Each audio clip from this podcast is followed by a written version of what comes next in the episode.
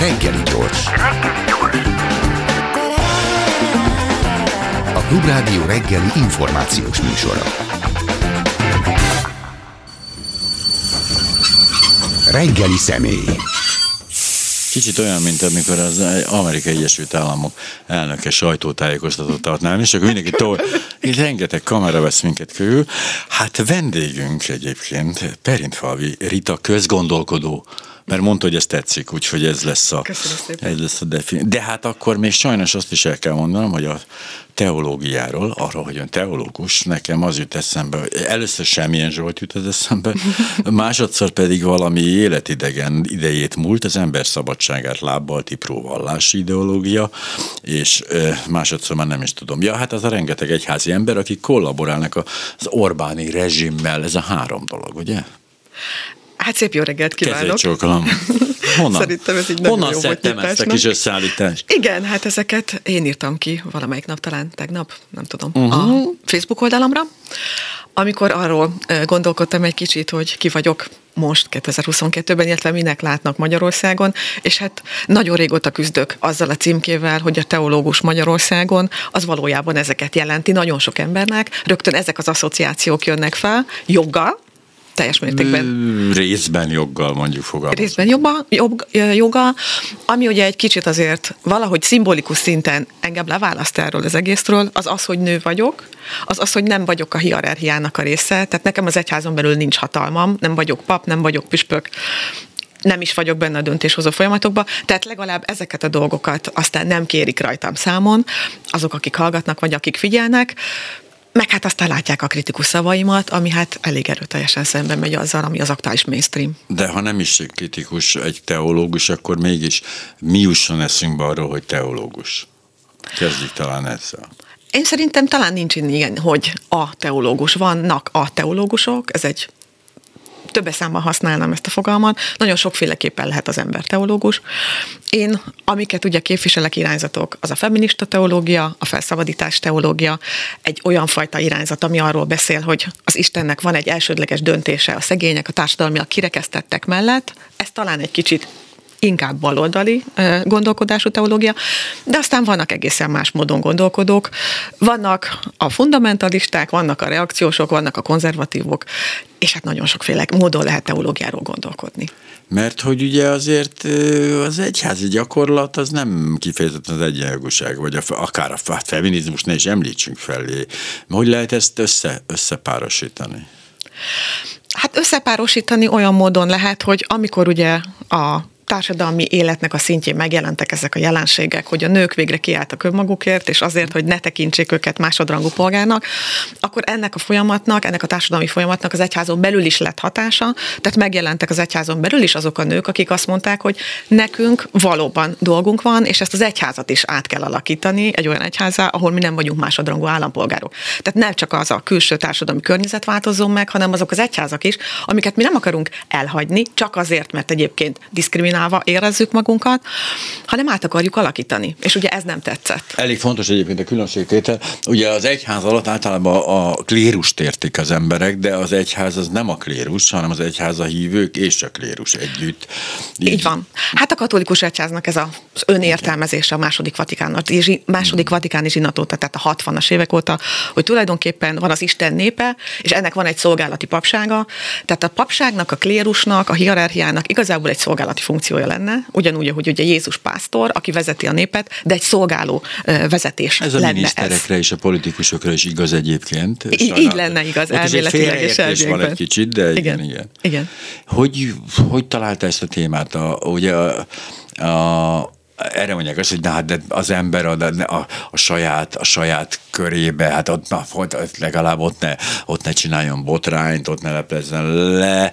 E, tulajdonképpen ez egyház ellenes gyakorlatilag ez a tevékenység. Szóval, mert rengeteg dolgot olvastam, hallottam erről a történetről. E, nem, hát nem is nyilván, nem is lehet igaz hívő ilyen után, és nem is rendes keresztény.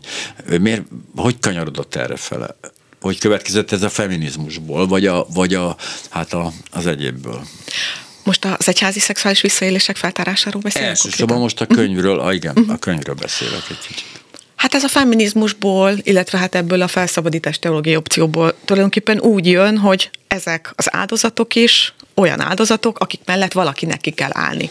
És hát ha ezek az áldozatok tulajdonképpen az összes traumájukat, ami a lelki, a spirituális és a szexuális megbestelenítést magába foglalja, az egyházon belül követték el, akkor kell, hogy legyen valaki, aki az egyházban belül is kiáll a jogaikért, és hát Egyébként ez ritka, hogy egy női, te, nem, tehát nyugaton nyilván nem ritka, hogy egy női teológus indítja el mondjuk egy adott országba ezeket a folyamatokat, de volt már olyan például nekem egy német példám nagyon, Klaus Mertens, aki egy jezsuita pap, ő például 2010-ben ugyanígy hasonló módon elindítja Németországban ezeket a feltáró folyamatokat, ő akkor egy gimnázium igazgatójaként feltár két ügyet, két elkövetőnek lesz száz tettese, és ez indítja el tulajdonképpen a német megtisztulást. Ehhez is kellett ott egy évtized. Tehát mindig azért minden közegben megjelenik egy-egy olyan en szereplő, aki valahogy ezt fontosnak gondolja, és aztán valami történik. Ugye az én szerepem azért nehéz, mert nem vagyok benne a hierarchiába, tehát nem tudom megváltoztatni a rendszert, de mondjuk Klaus Mertes is megkapta ezt, hogy ő is miért piszkít a saját fészkébe, tehát hogy ezek a bélyegek, ezek ilyen nagyon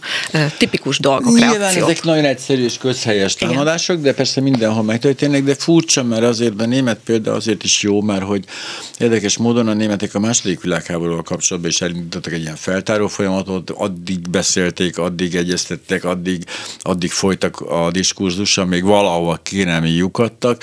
Mi egy ilyen inkább így az elhallgatásba hiszünk. Igen, sajnos én is ezt látom, hogy valahogy ebben a kelet-közép-európai régióban nagyon benne van az egyháznak a gondolkodásába a tabusítás, az elhallgatás, és akkor itt én gondolok az ügynökaktákra. Tehát arra a kommunista évek alatt felhalmozott hordalékra, hogy még azzal sem néztünk szembe, hogy egyébként abban a rendszerben ki volt besugó. Ez szerintem egy jó zsarulási alap is volt akkor is egymással szemben. Én most, hát ez egy erős kifejezés, én azt gondolom a szexuális visszaélési ügyeket is sokszor papok vagy püspökök így használják egymás ellen. Ők nagyon jól tudnak dolgokat, nagyon jól tudnak egymásról. Azért nem indul meg a tisztulás, mert hát sajnos olyanok is vannak vezető pozícióban, akik vagy érintettek, vagy elhallgattak már dolgokat. Mit lehet elérni ezen a téren? A, az mondjuk tényleg a nyilvánosságról, hogy ezeket az ügyeket tárgyalni, beszélni róluk, az nagyon fontos, azt gondolom de hogy az egyházon belül, mintha nem érezné, vagy most a kléruson belül, bocsánat, én is rosszul használtam, a kléruson belül viszont nem érzem a, a szembenézésnek az igényét, vagy legalábbis, hát, bár jeleket tapasztalunk azért. Tehát itt is ott is megfordul. Igen. Hát ugye most, hogyha a magyar helyzetet nézzük, akkor itt ugye ezzel a témával lényegében talán 2016-ban jelent meg az első oknyomozó riport, amikor ez egyáltalán megjelenik. Ugye aztán Urfi Péter például a 444-en nagyon sokat foglalkozott vele, most neki is megjelenik egy, vagy megjelent egy könyve. Illetve a makró jelent meg pontosabban egy ilyen kiadványa. Igen, egy kiadványban az ő igen, igen. korábban feltáró dolgainak. Tehát azt mondanám, hogy ez a folyamat azért még itt nagyon új, és az első reakcióknál vagyunk. A papoknál az első reakció a sok. Én azt mondanám, hogy a jó papok akik tényleg jók akarnak lenni, akarnak változást, első körben nem hiszik el, hogy ez tényleg megtörténik, mert nem tudják elképzelni a másikról. A másik pedig, hogy elindultak rögtön a védekező reakciók, hogy de ha erről beszélünk, akkor ezzel lejáratódik az egyház, az egyház hírneve károsul, és ugye hát mi egy olyan politikai kontextusban vagyunk, ahol az egyházat használják politikai eszközként, politikai propaganda eszközként, ahol nyilván ebbe a témába nem lehet beleállni, és hát én ezt láttam a feltáró munkám kapcsán, hogy kifejezetten ilyen utasításokat is kapnak egyházi személyek, hogy ezzel a témával álljanak le. Tehát, hogy nincsen függetlensége szabadságnak, szabadság az egyháznak. Sok Ez nagyon rosszat tesz az egyházzal, amikor politikai célokra használják.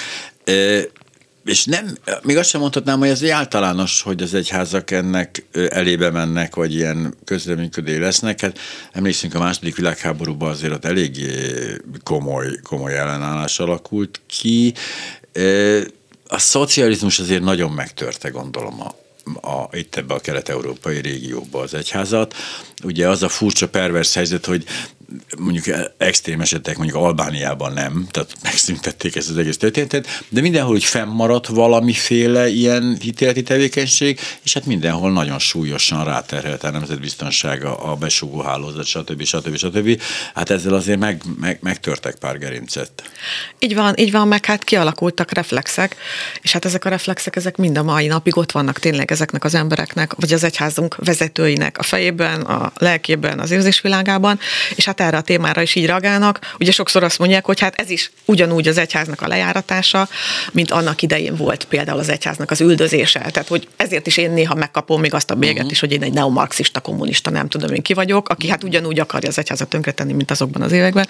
Nyilván nem erről van szó, de a reflexeket ezzel a kelet közép szemmel lehet érteni, csak hát ez nem lesz megoldás hosszú távon. A kléruson belül nem volt igény arra, ugye nagyon furcsa volt, mert ők a, az egyházi személyeket eleve kivették ebből az ügynök törvényből, tehát ott nem nagyon kutatható semmi, holott, hát nem tudom, tehát nem biztos, hogy ártana ez azért annyira az egyháznak, de a kléruson belül nem voltak olyan erők, hogy ezt azért tisztázni kéne, meg azért nem ártana, vagy, vagy annyira erős ott a hierarchia, hogy ez nem nagyon működik. Hát ugye Várszegi Asztrik volt, aki ebbe a témába próbált beleállni, és akkor ő, hát ugye történész uh-huh. végzettségével tényleg a, a püspöki kari konferencián belül is inspirálni próbálta a közösséget, uh-huh. hogy hát álljunk bele, ezt kellene csinálni, de hát mind a mai napig nem történt ebből semmi. Ugye ez is milyen érdekes, hogy ő volt például, meg hát Pannon Halma, aki egyébként pont az egyházi szexuális visszaélési ügyekben is elsőként állt bele pozitívan, tehát ugye rendeztek már 19-ben egy nagy konferenciát uh-huh. Mhm. 450 emberrel, korábban volt egy ügy, amit példaszerűen tulajdonképpen végigkísértek, fordultak a médiához, beszéltek róla, tehát azért ez összefügg, hogy ahol az elhallgatást tényleg rossznak gondoljuk, meg akarjuk törni, akkor ezek a témák hogy kapcsolódnak egymáshoz. Én ezt látom, ezt a kapcsolódó pontot. Vagy pedig el akarjuk hallgatni, és, és tabusítjuk. Igen, holott azt gondolom, hogy pont fordítva működik az emberek reflexel, tehát minél inkább van egy ilyen tabusítás, biztosítás, elhallgatási ígérje, annál inkább még rosszabb helyzetet feltételeznek, tehát, hogy hú, hát akkor mi lehet ott. Tehát, és ugye azért a, azt nagyjából azért sejtjük, hogy legalábbis a külföldi példák alapján, Igen. hogy ez milyen szá, hány százalékát érinti a klérusnak, stb. Azért nem, nem egy pokoli vég, nem egy sátáni fertőzött, borzasztó viperafészek ez a, az egész katolikus egyház, de hát így pont, pont inkább a rossz irányba megy el a becslés. Igen, hát ugye az egy alaptörvény lenne szerintem, hogyha ilyesmi történik, akkor a transzparencia, az átláthatóság, a segít a hitelesség megőrzésébe. Minden, amikor az a gyanú merül fel, hogy hát ezek elhallgatják, ezek nem mondják el a valós számokat, és Magyarországon nem tudunk számokat, nincsenek valós számaink. Mm.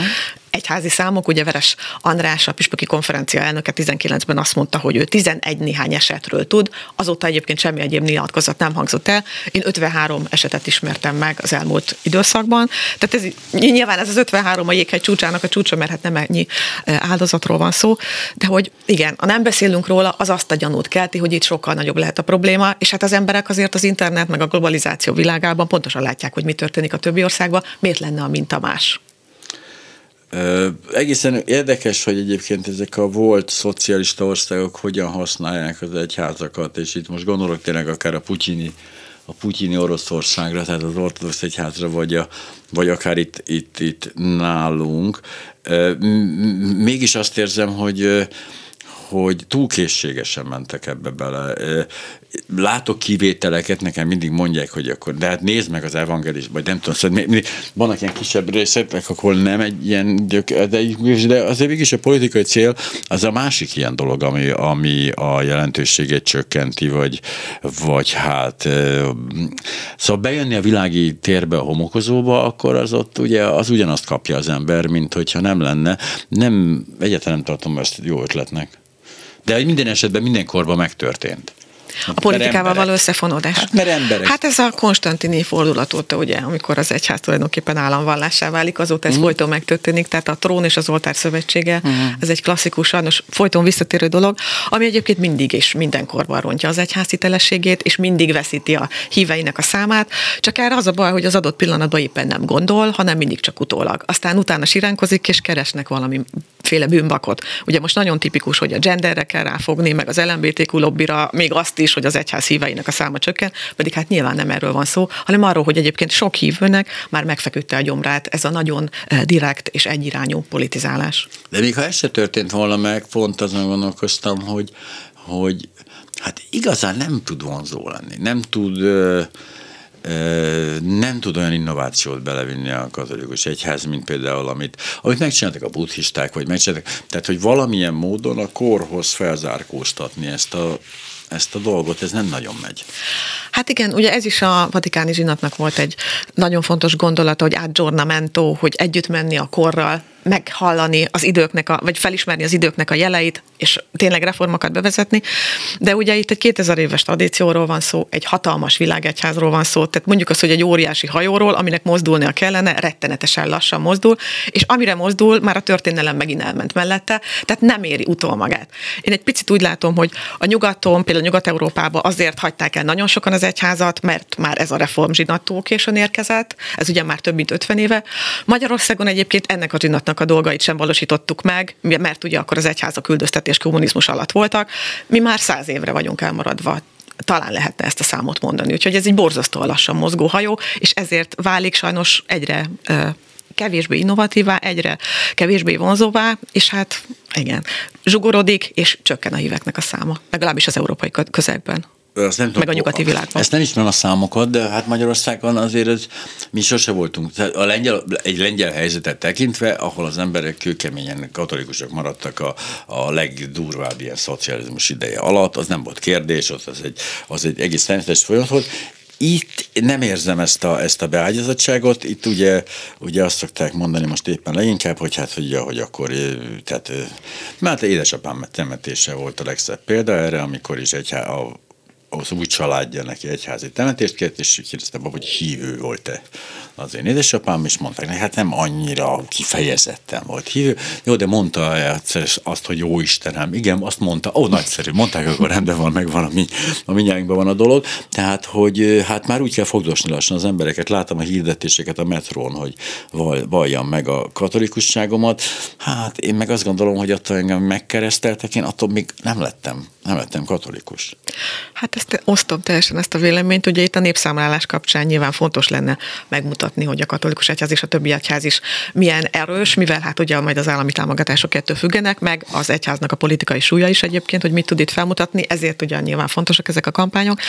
Én azt gondolom, hogy Magyarországon a kereszténység az nem igazából egy vallásidentitás, most 2022-ben, hanem egy kulturális identitás, és ezzel tud például a kormányzat játszani, amikor ugye ezeket a keresztény témákat behozza, vagy ezeket a keresztény fogalmakat, bibliai képeket használ. Tehát a kulturális identitásról van szó, tehát hogy igen, mondta valaha, hogy uh-huh hogy én Istenem, vagy például mondjuk a Kisrigó Szeged Csanádi Püspök azt mondta, hogy az az ember keresztény, aki egy két tornyú épületről felismeri, hogy az egy templom. Ezt elmondta ténylegesen oh. egy pünkösdi beszédében. Ez, ez egy tökéletes tanítás. És ugye példázza azt, hogy, hogy ők hogyan fogják meg, mert nyilván a ténylegesen templomba járóknak a száma, az ugye 12% ot szoktak mondani, most a katolikusokról beszélek, de ez már szerintem 8% alatt van, és most érdekes lenne megnézni mondjuk egy újabb kutatást, de hát ugye soha nem önérdeke az egyháznak, hogy ezt a ezeket a számokat valósan nyilvánosságra hozza.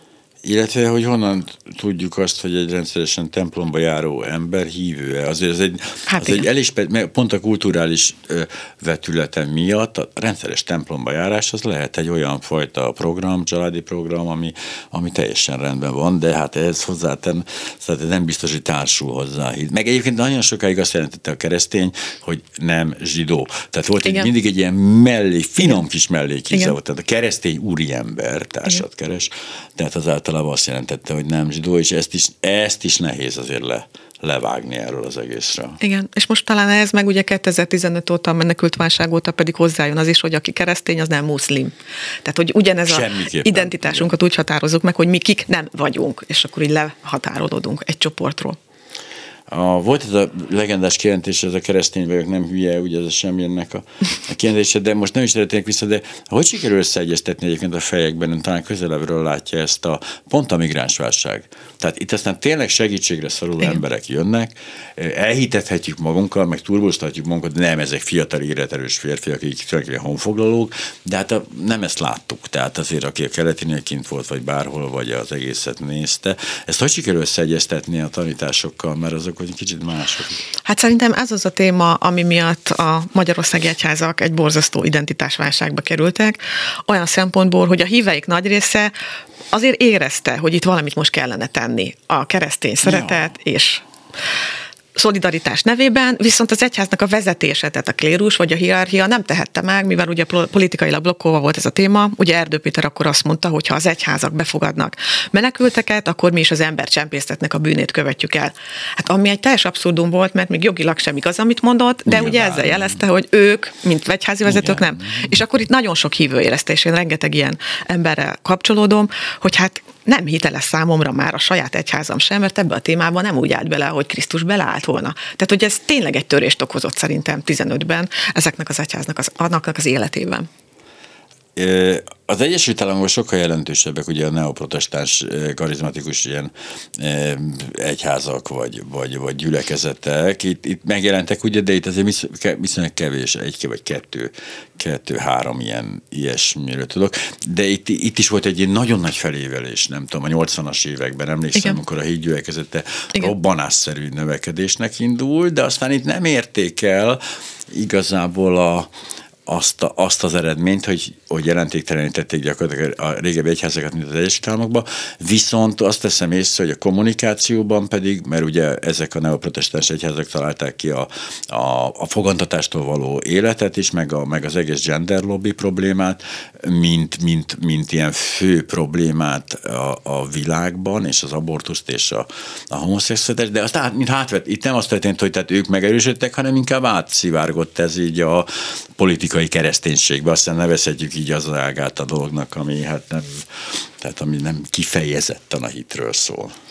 Igen, hát ugye a 80-as években a hídgyülekezet a saját identitását abból építette, hogy mi nem vagyunk katolikusok, mi sokkal uh-huh. jobbak vagyunk náluk, ugye nálunk nincsenek ilyen katolikus papok. Egyébként érdekes volt, hogy amikor megjelent, engem nagyon nem szeret a hídgyülekezete, nyilván azért, mert a, például homoszexuális, homoszexualitásnak a témájában egészen másképpen e, nyilatkozom meg, mint ahogy ők azt szeretnék. Tehát ők konkrétan a neoprotestáns közösségekhez hasonlóan azt gondolják, hogy a homoszexualitásnak démona van. Tehát akár ez ilyen emberből démont is lehet tűzni, ugyanúgy, hogy az alkohol alkoholistából vagy a drogosból. Most nyilván ezek olyan elképzelések, amikkel én, aki progresszíve gondolkodok, hát nem tudok és nem is akarok együtt menni. Az nem akarok, az már az elkölcsi része. A nem tudok, az, pedig nyilván egy teológiai kérdés.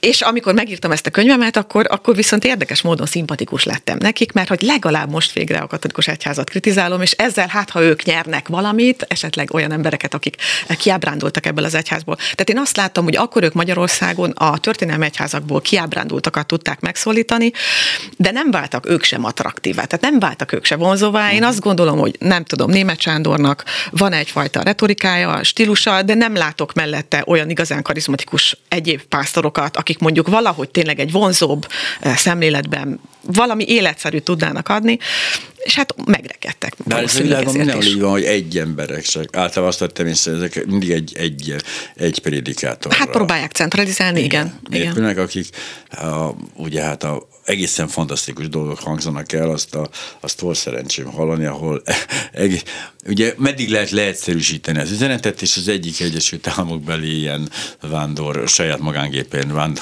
vándorolva prédikál ember azt mondta, hogy e, szó szerint azt mondta a híveknek, hogy Jézus azért nem tért vissza, mert ti nem adtatok elég pénzt. Tehát, hogy hogy lehet ezt nagyon rövidre zárni ezt az egész problémát? Igen, igen, igen. Ja, hát akkor megvan a megoldás. De hogy nyilván ez nem mindig ilyen karikaturisztikus, de hogy arra emlékszem például, hogy tényleg a hídgyüli nagyon keményen a katolikus egyházzal szembe határozta meg magát a 80-as években, majd legutóbb most, amikor pár éve beszéltem velük, és már, már hivatalos egyházak, nagyon is az ökumenia uh-huh. mellett álltak. Tehát, ah, hát mi mind tulajdonképpen egy, egy hajóban nevezünk, és minden. Tehát ott hát igen, azért... mint államilag elismert egyház, most már ugye más, más lett a pozíció. Ott már nem volt, nem éreztem azt, hogy tulajdonképpen ők így, mint ahogy elsimultak, mint azt vettem észre a reformátusok és a katolikusok közötti ellentétek, és hirtelen, tehát az állami pénz valahogy uh-huh. úgy ezeket, úgy el tudja ezeket a különbségeket, nem is tudom, hogyha, tehát valószínűleg egy muzulmán, magyar muzulmán egyház is belesimulna ebbe.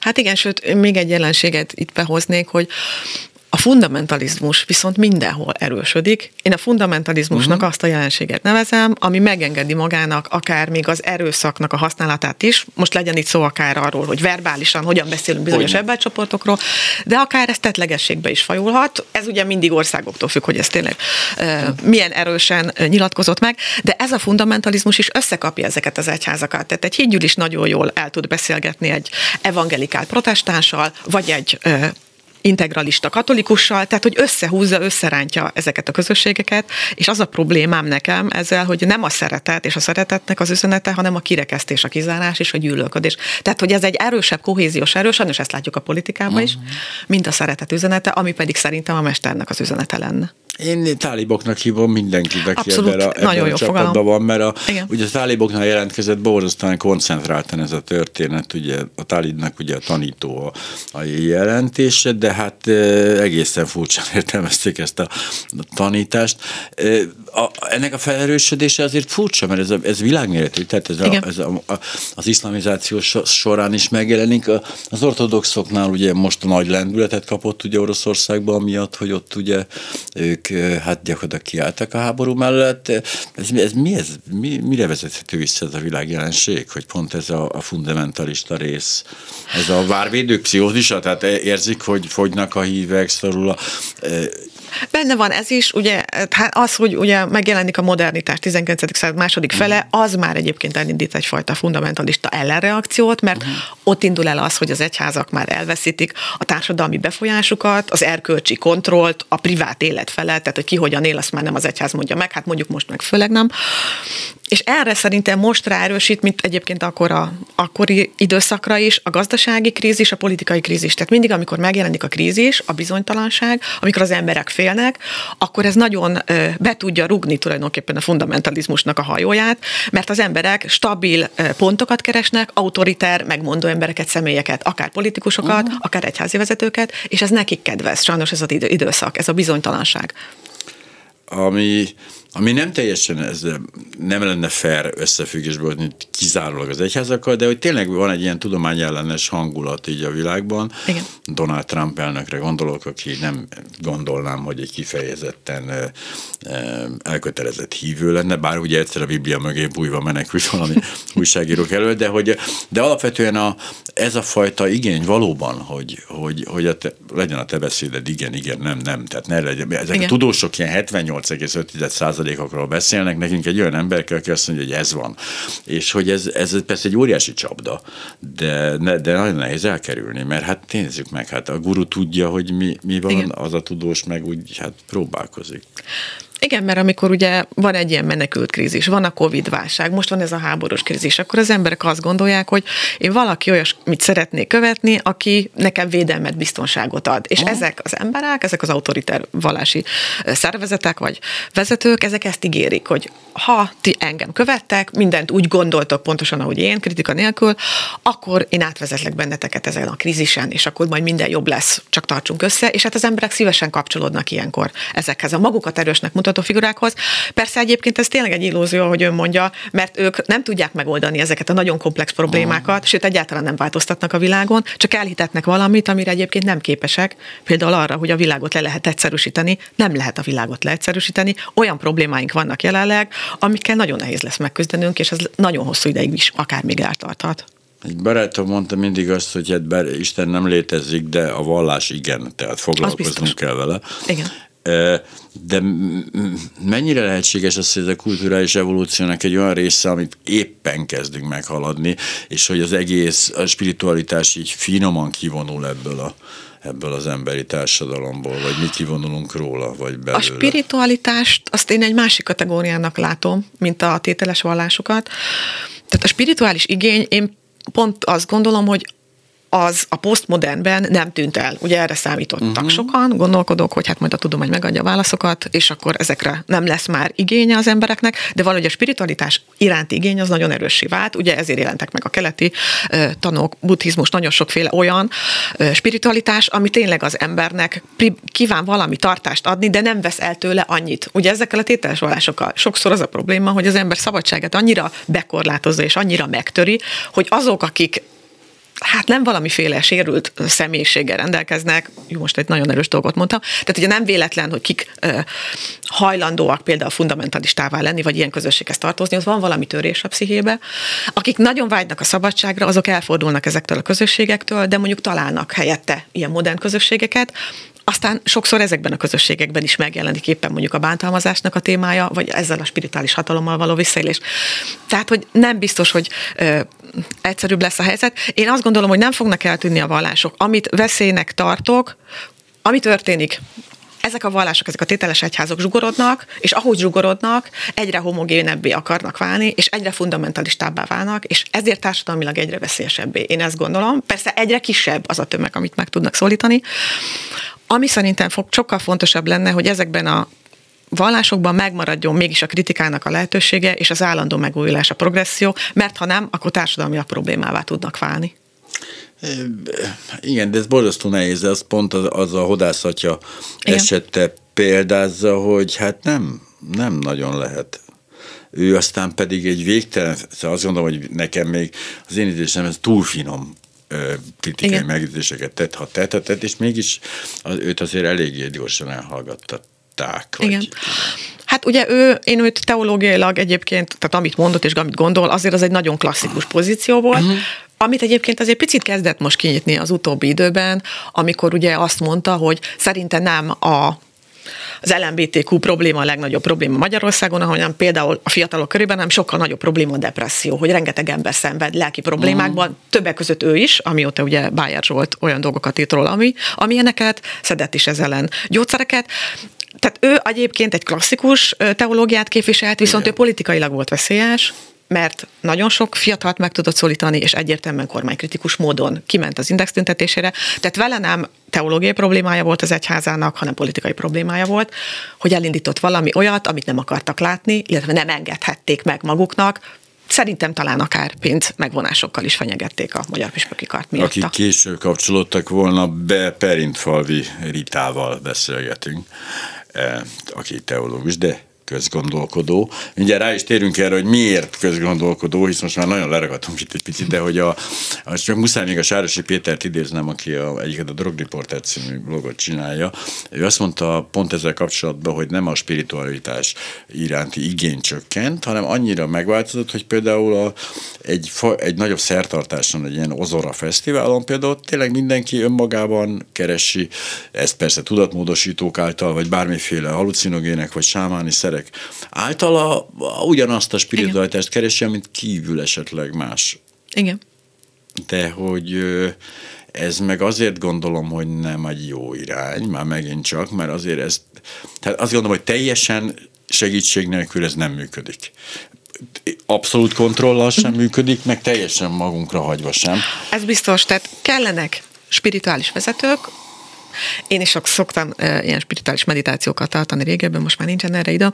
Ott van egy nagyon használt kép, az az, hogy az ember akkor tud menni egy úton, egy hegyen felfele, hogyha van valaki, aki már megjárta ezt az utat, legalább egy kicsit előbbre tart, mint ő, és akkor ő mondja el neki a tapasztalatait. Tehát valamiféle spirituális vezetőre szükség van, csak ez a spirituális vezető ne éljen vissza a hatalmával, hanem tényleg építse ezt az illetőt, vezesse, és hát támogassa. De ugye ez nagyon könnyen hatalmi visszaélésnek a terévé válhat, akármelyik vallásról és spiritualitásról legyen egyébként szó. Hát meg ugyanez a helyzet, mint a, e, a katolikus egyházban történt ilyen abúzusokkal, hogy hiába mondjuk azt, hogy a spirituális vezetők jelentős százaléka nem él vissza hatalma, és tényleg az egy-egy kirívó, borzalmas példa, a, bármit mondhatok most a japán a szektától bármeddig, akkor azonnal azon a kétséget ébreszt mindenkivel szemben automatikusan. Ez így van, ez így van. Hát én például az Everness Fesztiválon is beszéltem már a könyvemről, és ott jöttek oda hozzám olyan fiatalok, akik nem eh, katolikusok voltak, hanem hát valamilyen guru ez által. milyen fesztivál? Everness? Igen. Hát ez egy ilyen spirituális Aha. fesztivál tulajdonképpen, és spirituális útkeresők gyűlnek össze egy nyáron, eh, siófoka mellett, és hát ott nagyon sok olyan fiatal szólított meg engem, akit valamilyen guru eh, bántalmazott, nyilván ők már nem gyerekek voltak, felnőttek voltak, de azért ez is egy hatalmi visszaélés, hogy én ezeket a fiatal nőket, akik tényleg lehet, hogy van valamiféle életproblémájuk, nagyon kiszolgáltatottak, én nem csak a spiritualitásba vezetem be, hanem a saját szexuális igényeim kielégítéssel is használom őket, és mondjuk tömegesen. És azért ilyen guru van Magyarországon is, nem egy, nem kettő. Nyilván ezt a témát is fel kellene tárni ugyanazzal a hatalmi visszaélésről van szó, a hívő, vagy az a kereső, az a fiatal nő azért tesz meg dolgokat, mert abban a személyben többet lát, mint egy átlagos ember, egy mestert lát, egy fajta isteni képviselőt, vagy a végső valóság képviselőt, és ezért egyébként engedelmes lesz neki olyan dolgokban is, amiben nem kellene. Nagyon furcsa esetben. tapasztalatom volt így a 90-es években, amikor keveset tudtak róla, de hogy Magyarországon tartózkodott a Family nevű egy eredetileg Charles manson a vezetője tudott szekte. Itt voltak Magyarországon, én beszéltem velük, készítettem velük interjút, meg, meg így kicsit figyeltem, hogy mi történik ott. Hát belőtrázó volt. Tehát meg kell mondjam, hogy voltak ott egy nagyon furcsa beszélgetés során, voltak ilyen nagyon-nagyon jelek, meg igazából hangulatok. Tehát semmi nem történt, ami olyan lett volna. Mégis, amikor előugrottak a, a 8-11 éves ö, kisgyerekek, és előadták táncukat, és a zenéket, akkor megfagyott bennem a véres, hiszem attól az egy, attól az egy negyed órától, amit ott végig nézem, de hogy, és aztán tovább mentek, és tudjuk, hogy az egy még borzalmasabb, még súlyosabb, még beljebb, még már-már a vérfertőzésbe hajló rettenet zajlott. Öngyilkos is lett az a fiatalember, aki akkor vezette a szektát, és itt volt, de hogy mindezek ellenére ez annyira általánosnak tűnik, hogy hát nem is hogy lehet felkészülni erre. Tehát tényleg, mert pont abban a korban vagy állapotban kerülnek oda az emberek, amikor éppen kiszolgáltatottak, hát éppen van problémájuk van, vagy még annyira fiatalok, hogy, hogy gyakorlatilag tényleg csak keresnek egy kezet, amit meg tudnak fogni, csak vezetni őket.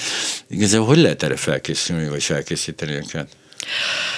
Hát több szinten kell ezt elvégezni. Egyrészt ez szerintem egy társadalmi munka, tehát a magyar társadalomnak és minden társadalomnak rá kell jönnie arra, hogy ez a jelenség létezik, hogy ez a probléma valós ezeknek az egyházaknak, egyházi közösségeknek, spirituális közösségeknek maguknak kell foglalkozni ezzel a témával, hogy ez tényleg van, és kell valamit tennünk ez ellen, és azt, aztán ott vannak a szülők, akiknek erre a témára gondolniuk kellene. Tehát ezért is örülök neki, hogy a én könyvemet egyébként nem csak katolikus emberek olvasták, hanem tényleg mindenféle Nyilván. spiritualitáshoz tartozók, mert pont erre jöttek rá, hogy hát ez a jelenség, ez bárhol megtörténhet, és tényleg az így ateisták is És az ateisták is. Mert tudjuk, van. hogy ugyanezt történik a színigazgatóval, ugyanezt Igen. történik a producerrel, de valószínűleg a, nem tudom, a sarki közért igazgatójával is hasonló helyzet alakulhat ki, semmi ennek semmi köze a spiritualitáshoz, ennek az emberi természethez van. Igen, hát és a hatalmi visszaéléshez, így hát van. Így van, így van, így van. Hát szóval szerintem az, hogy beszélni kell róla nyilvánosan nagyon sokat, sokat, sokat, és akkor a, a tudatosság talán változik majd. De hát ez hosszú évtizedek. Szerintem Magyarország nagyon, nagyon le van maradva, nagyon toleránsak vagyunk az erőszakkal szemben mindenféle szempontból. Ezt nagyon le kellene építeni. Tehát ezt én akkor érzem, amikor Ausztriában diákjaimmal beszélek, hogy hát máshol van a küszöb. Tehát Magyarországon mi nagyon sok mindent tolerálunk. Ugye nem írtuk alá az isztambuli egyezményt, ez most egy, egy megnyilvánulás a politikai vonalon, de hát a nők ellenes erőszakba is nagyon sok minden belefér a szalon erőszakba. Tehát sok a politikai erőszakba is nagyon És a politika erre mert mi úgy igen. tüntetünk, hogy azért ötre hazamegyünk, megkezdődik a barátok közt. Tehát, hogy a, de tényleg azt látom a környezetünkben, hogy mit kint, három hétig kint vannak az emberek, mint Lengyelország, Románia, vagy akár a szerveknél. Nálunk ez egy ilyen, nekünk nem annyira fáj ez a dolog. Na de, a, szab, a szabadság körei folytatódnak. Mármint, hogy hol, merre, miért. Ez már át, átmentünk a másikra, ez most már valóban a, a közgondolkodó, mert hogy itt a oktatással kapcsolatban is, és nem az egyháziskolákkal kapcsolatban, általában oktatással kapcsolatban is, hát hogy is mondjam, belefolyt belefolyt. Volt ez, a, ez bár volt ez a beszélgetés? Ez november 14-én lesz. Ez lesz. Na, ez mi Igen. lesz például? Ez izgalmas. Hát ez a szabadság körei, ez egy új kezdeményezés, ezt tavaly júniusban uh-huh. alapítottuk barátokkal, ez egy bázisközösség építés. Az a célunk, hogy nagyon fontos aktuális társadalmi témákról beszélgessünk emberekkel, akik eljönnek hozzánk, de úgy olyan módon, hogy őket is bevonjuk, tehát ők is kérdezzenek, tehát hogy ne csak objektumai legyenek ennek a gondolkodásnak, uh-huh. hanem szubjektumként legyenek részt. Ez picit egy ilyen latin-amerikai minta, a 70-es évekből vettük, ez is a felszabadítás teológiának a gondolata volt, hogy a politikum legyen újra a mindennapjainknak a részévé, de mi is váljunk a formálóivá. Tehát ne csak, ne csak elszenvedői váljunk, elszenvedői legyünk annak, ami velünk Ugorjunk történik, még hanem egyet. tegyünk valamit. Felszabadítás, teológia, ez sem teljesen világos szerintem mindenkinek. Kezdjük akkor az elején. Mi ez? Igen, hát ez a 70-es években létrejött teológiai irányzat, Latin-Amerikából, dél-amerikai országokban ö, született meg, akkor nagyon erős ö, olyan kontextusa volt, amikor anti amikor klerikál fasiszta rezimekkel kellett szembeszállniuk. Ezekben az országokban nagyon erős volt az elnyomás, a szegénység, a nyomor, és akkor megjelent az egyházon belül olyan, megjelentek olyan szerzetesek, papok, akik azt mondták, hogy az Isten a szegények pártján áll, elsősorban, nem állhat az elnyomók pártjára, ezért nekünk is melléjük kell állni, és harcolnunk kell az igazságosságért. Ez néha ugyanáluk akár olyan radikális formát is öltött, hogy fegyvert ragadtak, ezzel a vonalon én egyébként nem értek egyet, én abszolút pacifista vagyok, de ők azt gondolták, hogy ezeket a társadalmi folyamatokat meg kell fordítani, mert ez így nem mehet tovább.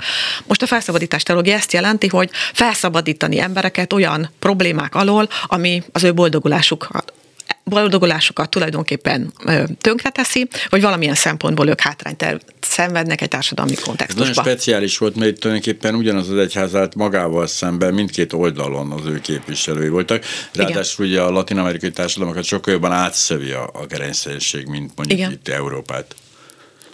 Ez így van. Hát uh-huh. például Oscar Romero volt az egyik ö, nagyon fontos alakja, akit ugye meg is ölnek azért, amit gondol, egyik miséjén lelövik, éppen akkor, amikor a kejhet Jézus vérével a kezében tartja, azért, mert egyébként ő lesz az országában, El Salvadorban az az ember, aki minden vasárnap a katolikus krónikában elmondja, hogy mennyi ezer embert öltek, gyilkoltak meg az elmúlt héten, papokat, szerzeteseket, de világi hívőket is, és ő tulajdonképpen az igazság kimondásának a szócsövével válik, amit a hatalom nem tud eltűrni, és nyilvánvaló volt, hogy őt egyébként meg fogják gyilkolni, és hát meg is gyilkolják, de ott nagyon sokan járnak egyébként így. Tehát ez egy olyan radikális teológiai irányzat, ami nem méricské, nem kollaborál és nem alkuszik meg, hanem beleáll ezekbe a dolgokba nagyon keményen. Mi ezt gondoltuk erről a szabadság köreiről is, hogy akkor legyen itt Magyarországon is egy olyan közeg, ahol ezt elindítjuk, mi nem csak vallásos dolgokról beszélünk, és nem is csak vallásos embereket akarunk megszólítani, tehát egy picit adaptáljuk ezt az egészet uh-huh. magyar kontextusra. Mi tényleg mindenki felé nyitottak vagyunk, és ezért hozzuk be most például november 14-én az oktatás válságát, mint témát, és akkor lesznek beszélgető partnereim Törlei Katalin, aki ugye a tanítanék mozgalomnak a képviselője, Radó Péter, egy nagyon jó oktatási kutató, és Bellai Zorka, aki pedig, hát azt hiszem, hogy most egyesültek a Grund és az Egységes Diákfront, és nekik a szóvivője, és akkor erről a témáról fogunk beszélni, hogy hogy jött a válság. a másik oldalról.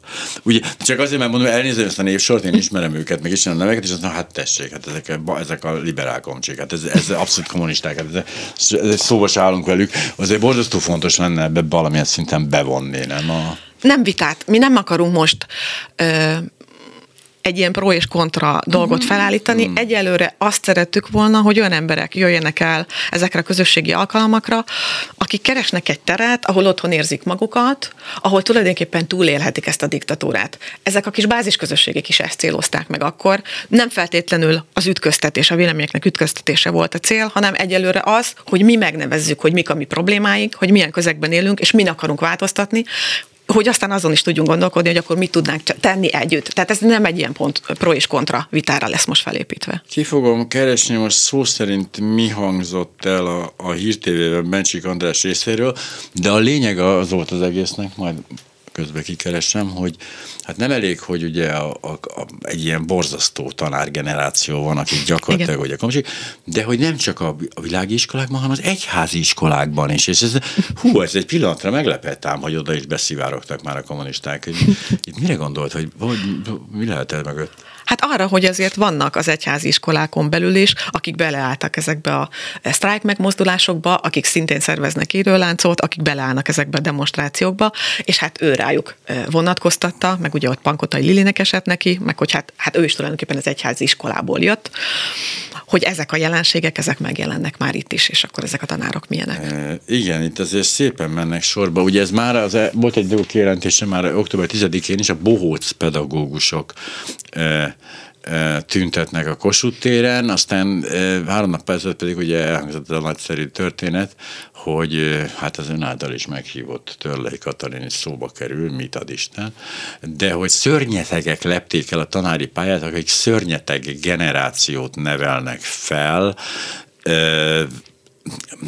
rendkívül ízléstelenek tartom a gyerekekkel, tehát mind, a, mind az előző, nem tudom, pár évvel ezelőtti hölgyel is, akire azért ott, ott, az érdekes módon, hogy azt se verik ki a biztosítékot, de hogy, de hogy lényegtelen is, hogy róla most mit mond, mert az nem, nem is szeretném hosszabban idézni, de hogy ez a söpredék lepte el a pedagógusi pályát, és megint csak tisztelet azon kivételeknek, akik lassan embernek megszólalni, egy ilyen momentumos, nagypofájú nihilista semmiházi társaság lett az iskolát, beleértve az egyházi iskolákat is.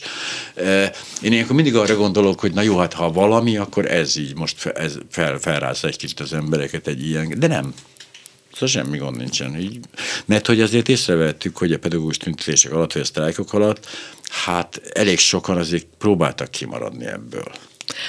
Hát igen, ugye ez az elkülönülés, ez mindig megvan, most ugye a kormány azt is kitalálta, hogy aki nem vesz részt tüntetésben pedagógusként, de éppen tanít, akkor ő meg fogja ezért kapni a maga e, pénzbeli jutatását. Ugye oszd meg és uralkodj, Nyilván. akkor törjük meg ezt a fajta ellenállást. Azért amit én most mégis érzékelek, hogy ez a folyamat, ami most elkezdődött, ez sok embernek reményt ad. Tehát egy picit április után ez veszett el szerintem ellenzéki oldalon leginkább, hogy bármilyen remény lehet a változásra. És most ez a remény, ez egy kicsit visszajött az érzések szintjén, és én nagyon sok olyan emberrel találkozom, aki lehet, hogy nem megy ki demonstrálni, de például csináltam egy ilyen rövid kis akciót, hogy ha nem tudsz kimenni, legalább öltöz feketébe aznap, és küld el a fotódat, és akkor ezt megosztottuk, és nagyon sokan így akartak csatlakozni, tehát sokan ö, szeretnének valahogy részeseivé válni egy olyan életérzésnek, talán annak a hitnek, hogy mégiscsak lehet tere a változás változásnak. És szerintem ez a pedagógus ügy, ez most valahogy ennek lett a szimbólumává, ezért is nagyon nagy a várakozás, és hát ezért is nem lesz neki. Az előzmény egyébként az én számomra, ahol ezt az érzést így megtapasztaltam, az az SFE körülügy volt, de hát mind a két esetben arról van szó, hogy azok a fiatalok, az a generáció gyakorlatilag, hogy még talán nem is szavazókorúak, de nagyon Igen. közel vannak hozzá, beléptek ebbe a térbe, és sokkal innovatívabbak, dinamikusabbak, harsányabbak, szórakoztatóbbak, szebbek és okosabbak, mint mi vagyunk, akik már eléggé unjuk magunkat, meg egymást, akik mindig ott állunk a tüntetésen, és így már név szerint ismerjük egymást, de hogy inkább itt ezt érzem, nem is azt, hogy, hogy felcsillant bármi remény, hanem azt, hogy egy tök új hang.